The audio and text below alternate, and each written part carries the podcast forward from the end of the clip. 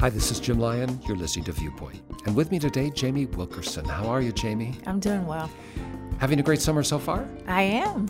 Me too, but on these hot summer days, have I ever seen you at our local Starbucks? You may have. I know, I think I have, because I know that you're a Starbucks fan. Me too. What do you get when you order there?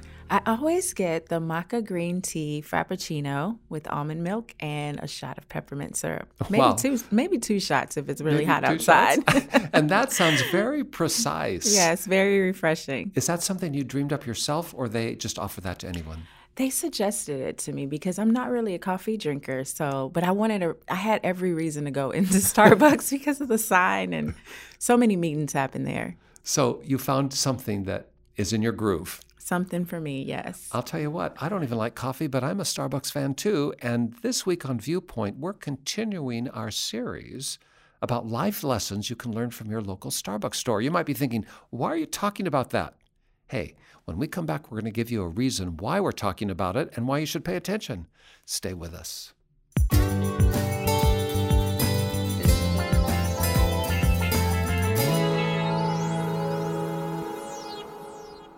Okay, Starbucks. It's everywhere. I mean, there aren't many places you can go in this world anymore where you're not going to see that green logo. Starbucks. Now, Jamie, you know I'm a Seattle guy, so I was going to Starbucks before you were born. but I don't go there for coffee. You know what my thing is? I want to know. Chocolate covered graham crackers.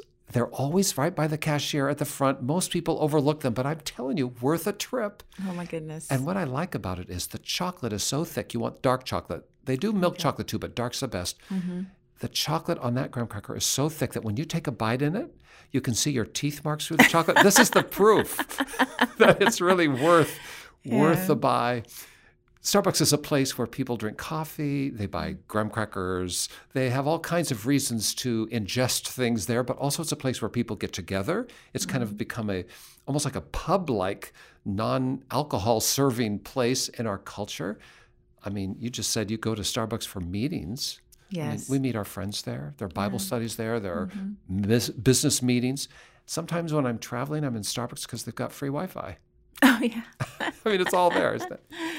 Why would we even talk about it though? Well, it's because there's a reason. No, there are many reasons why Starbucks has become such a global phenomenon. I mean, everyone recognizes it, everyone knows about it. Some people won't stop there. They think it costs too much money for a cup of coffee or whatever. But it still changed the way we think mm-hmm. about getting together, about coffee, mm-hmm. about the corner store. And we're talking this series on Viewpoint about lessons we can learn from that. Life lessons, not about business, but about life. We're looking at a book written by a guy named Howard Behar. It's called It's Not About the Coffee, describing some of the life lessons he learned working as an executive at Starbucks. Actually, it was his assignment to help Starbucks become a global brand. When he came to the company, it was only in the United States. And he got on to the top level of leadership early in the company's formation and began to imagine what it would be like if Starbucks was around the world.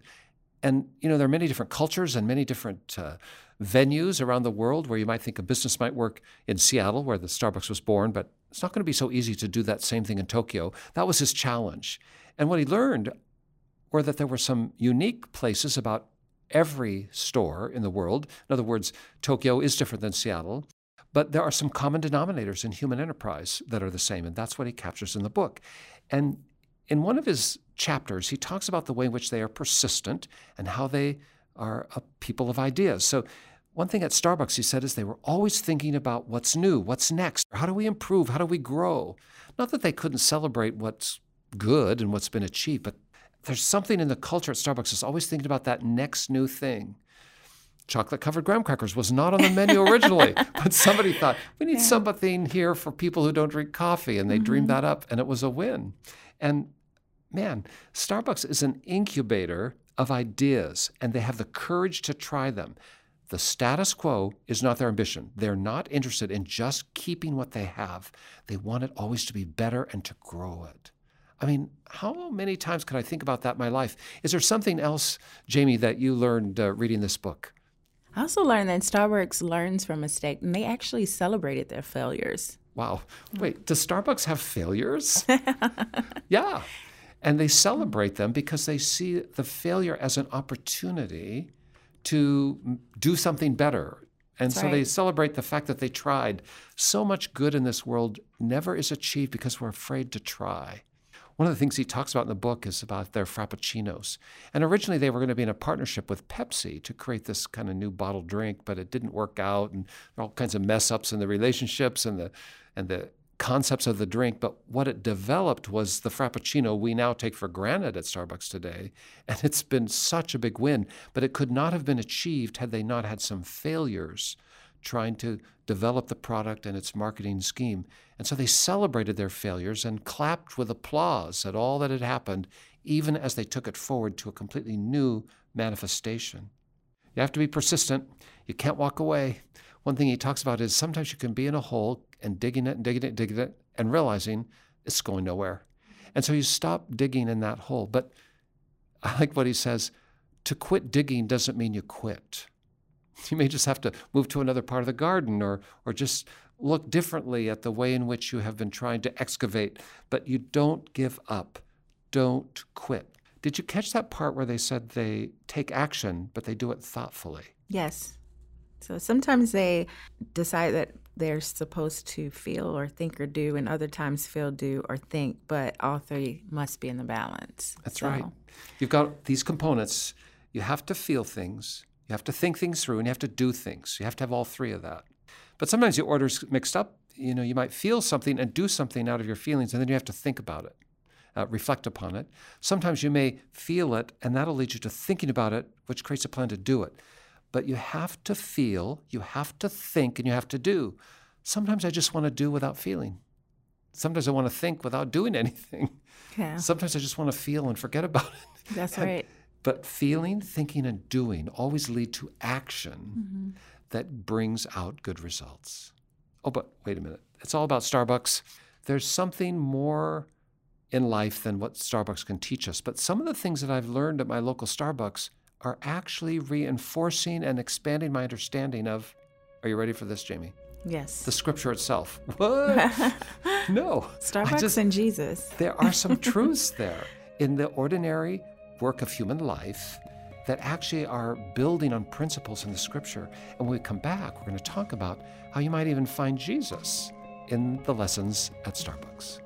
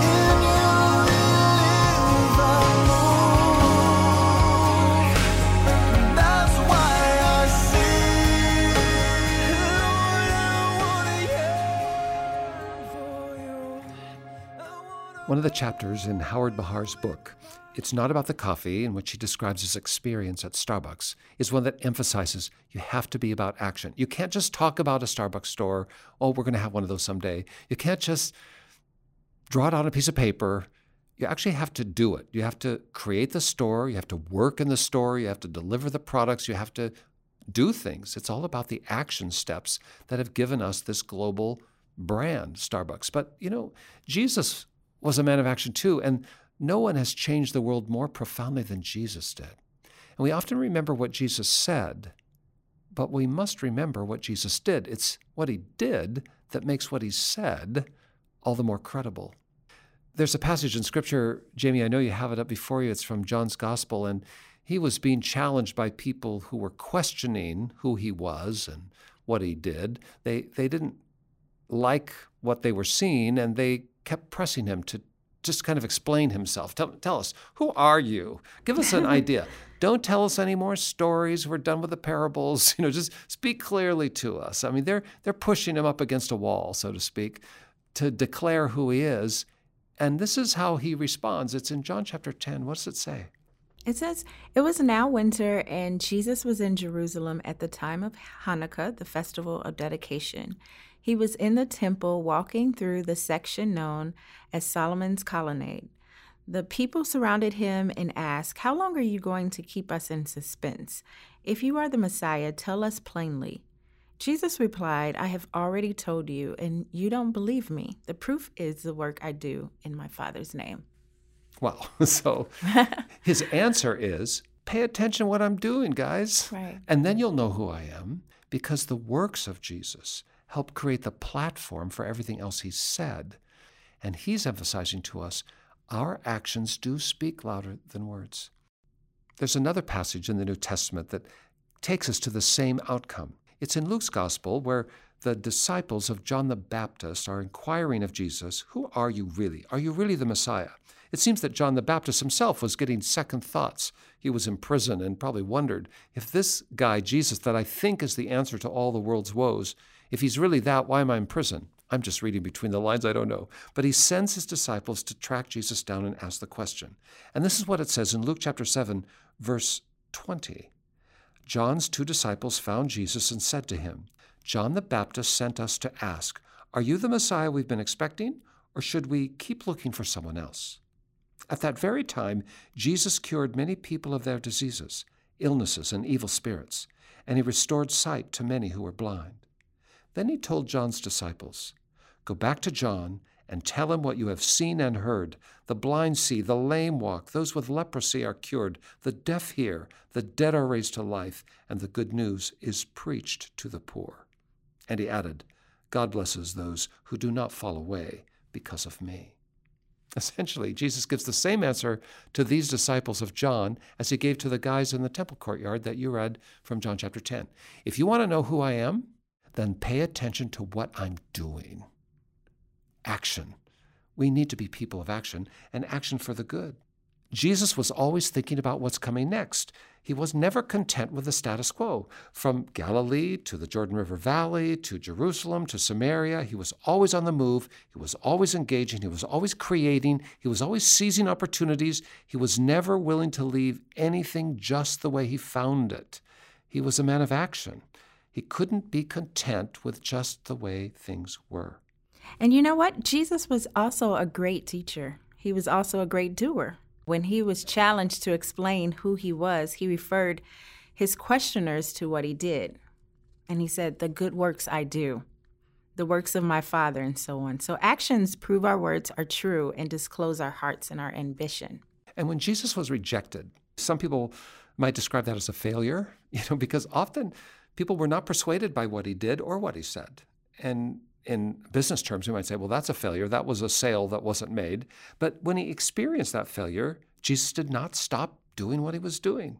He moved on to the next audience. He, he did not throw in the towel. He didn't quit digging, even though he might have to move to a new territory in which to plant a tree or plant a seed. His persistence is so extraordinary. He did things and he was persistent, always moving forward. He'd tell the disciples, Shake the dust off your feet. if people, you know, didn't buy what they were saying, their witness of him, but he never advised them to give up or to stop expanding the kingdom. I think that Jesus always acted boldly and bravely, innovatively, but he also was thoughtful. I mean, Jamie, what do you think? Jesus was always this man about doing things. Look at what I'm mm-hmm. doing, he said. The, the lame are made to walk, and the blind can see, and the lepers are being cured, and I'm proclaiming the good news of the kingdom to the poor. I mean, he's, he's a man in motion. But can you think of some times when he was in motion? Didn't he also just stop to the side and think and pray?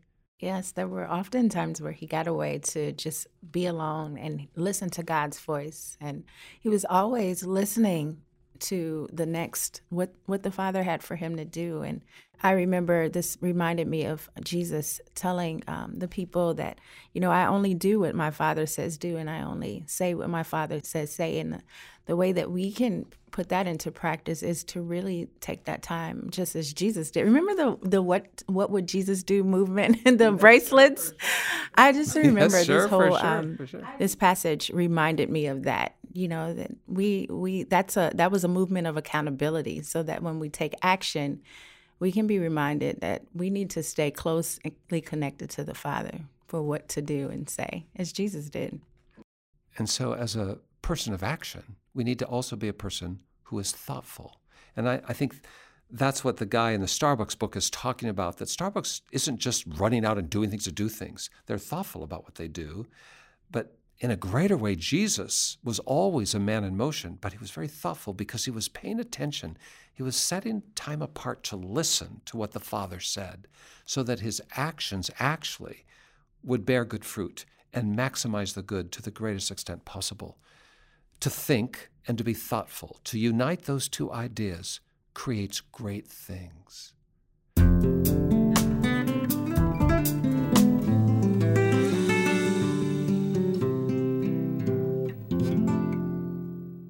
Jamie, as we've been thinking about this uh, lesson from Starbucks and how the company was built by people of action and it's still growing and expanding because people think things through at Starbucks and then they reach for something more a new product, a new location, a new country. And as I think about Jesus, a man of action who even more profoundly changed the world, and he was always doing things that made people's lives better. I mean, he didn't just sit by the curb and watch the world go by. He, he was looking for the guy in the tree, like Zacchaeus, who was alone and isolated. He was walking by the pool of Bethesda and finding the man who had been disabled for so long and coming alongside to help. He was always intervening and reaching out in action to make life better, but also doing it through a reflective time before, in the evening, perhaps, when he was alone with the Father, for instance, listening. All of that, I think, I'm not like that always. Sometimes I just want to throw my hands up and withdraw. you know what? Yes. The world is too big. The problems are too great. I could never do anything that important. I could never build a business like Starbucks. I could never really help somebody live better. You know, I'm too tired or I'm not skilled enough or I'm not educated enough. I mean, there's so many reasons why I might just want to sit by the curb and withdraw. But that's not following Jesus and it's not changing the world and it doesn't make anything good really come to pass. I can't just wait for somebody else to work it out. I can't just look at Jamie and say, Jamie, you're really sharp. Why don't you go do that? just talking about action and taking action, there was a quote from the author by William James, and he talked about the greatest use of life is to spend it for something that will outlast. It reminded me of Jesus' willingness to spend time with his disciples and the people teaching and serving them, taking action, doing the will of the one who sent him. And and even when there were times when he wanted to be alone, like after his cousin was beheaded, he still took the time to pour into them. And the sacrifice that he made then are still lasting. He poured his life into things that mattered. And sometimes we think it has to be grandiose. Sometimes just coming alongside and giving someone a hug is something that really matters and can have a lifetime impression. But we have to be willing to take the dare and reach beyond ourselves to act in a way that really outlives us. And that's the lesson of Jesus, isn't it? And I guess as I'm thinking about these things, I'm, I'm thinking about, well, what am I going to do today? what, what am I doing today? How do I act in a way that outlives my life? How do I build something that's great, that actually has influence for the good and gives life to other people? How do I follow Jesus. Because so much of what I do seems small because it's self focused on me. I'm surviving. It's about what I'm going to have for lunch, about what I'm going to do this afternoon, what TV show I'm going to watch. All of us have to have some R&R, but am I framing my days by doing things that really outlive me, just as Jesus demonstrated for us most importantly? Well, we don't know where you are in life today. Maybe you're driving by a Starbucks right now. Maybe you're listening to this on a podcast in a Starbucks store. But every time you drive by Starbucks, just think about this. What am I doing? And am I doing anything of consequence? And then think about Jesus. Wow, how did Jesus live? And man, he was a guy who was always in motion, reaching and touching and blessing other people, a man of action who also was listening carefully to the prompting of his Father in heaven. Can I be that guy? Can you be that guy? Can any of us follow in those footsteps? Absolutely. But you have to be willing to make a decision your first action step to be the person that you want to be is to surrender to Jesus because He can take you as you are. He can reform you. We call that being born again. And He can pour His Spirit into you to empower you to do things and to think things that you never could do by yourself.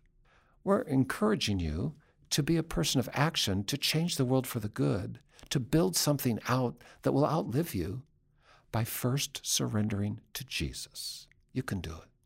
How do you do it? Right here with us. Start. You can pray. It's about quieting your heart, just taking a deep breath and talking to God with us. He will listen, I promise. Our Father, we're so thankful today that you know exactly who we are, where we've been, and what we can do. We're so thankful that you have a divine purpose for each of us, every one of us. You have a destiny for us. We've been created so that we can do good works. The scripture tells us that. We pray, Lord, that you will recreate us. We surrender our lives into Jesus' hands. We admit that we're not able by ourselves and that we've had many mess ups. We have sinned. We have failed.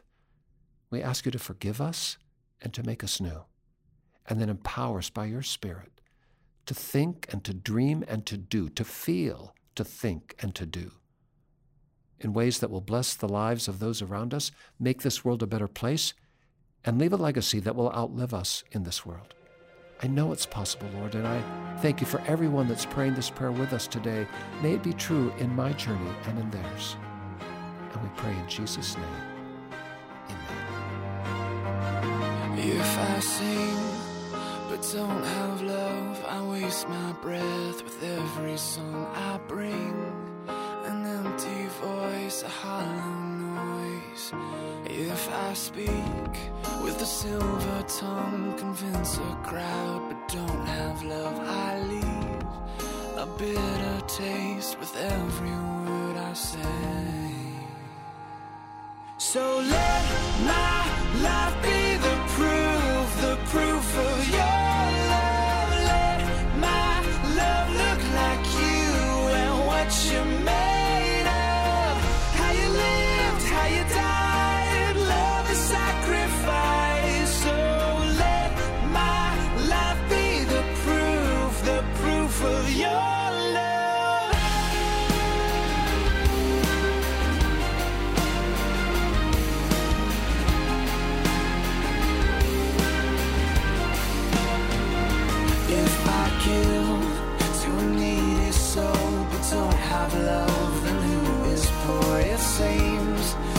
all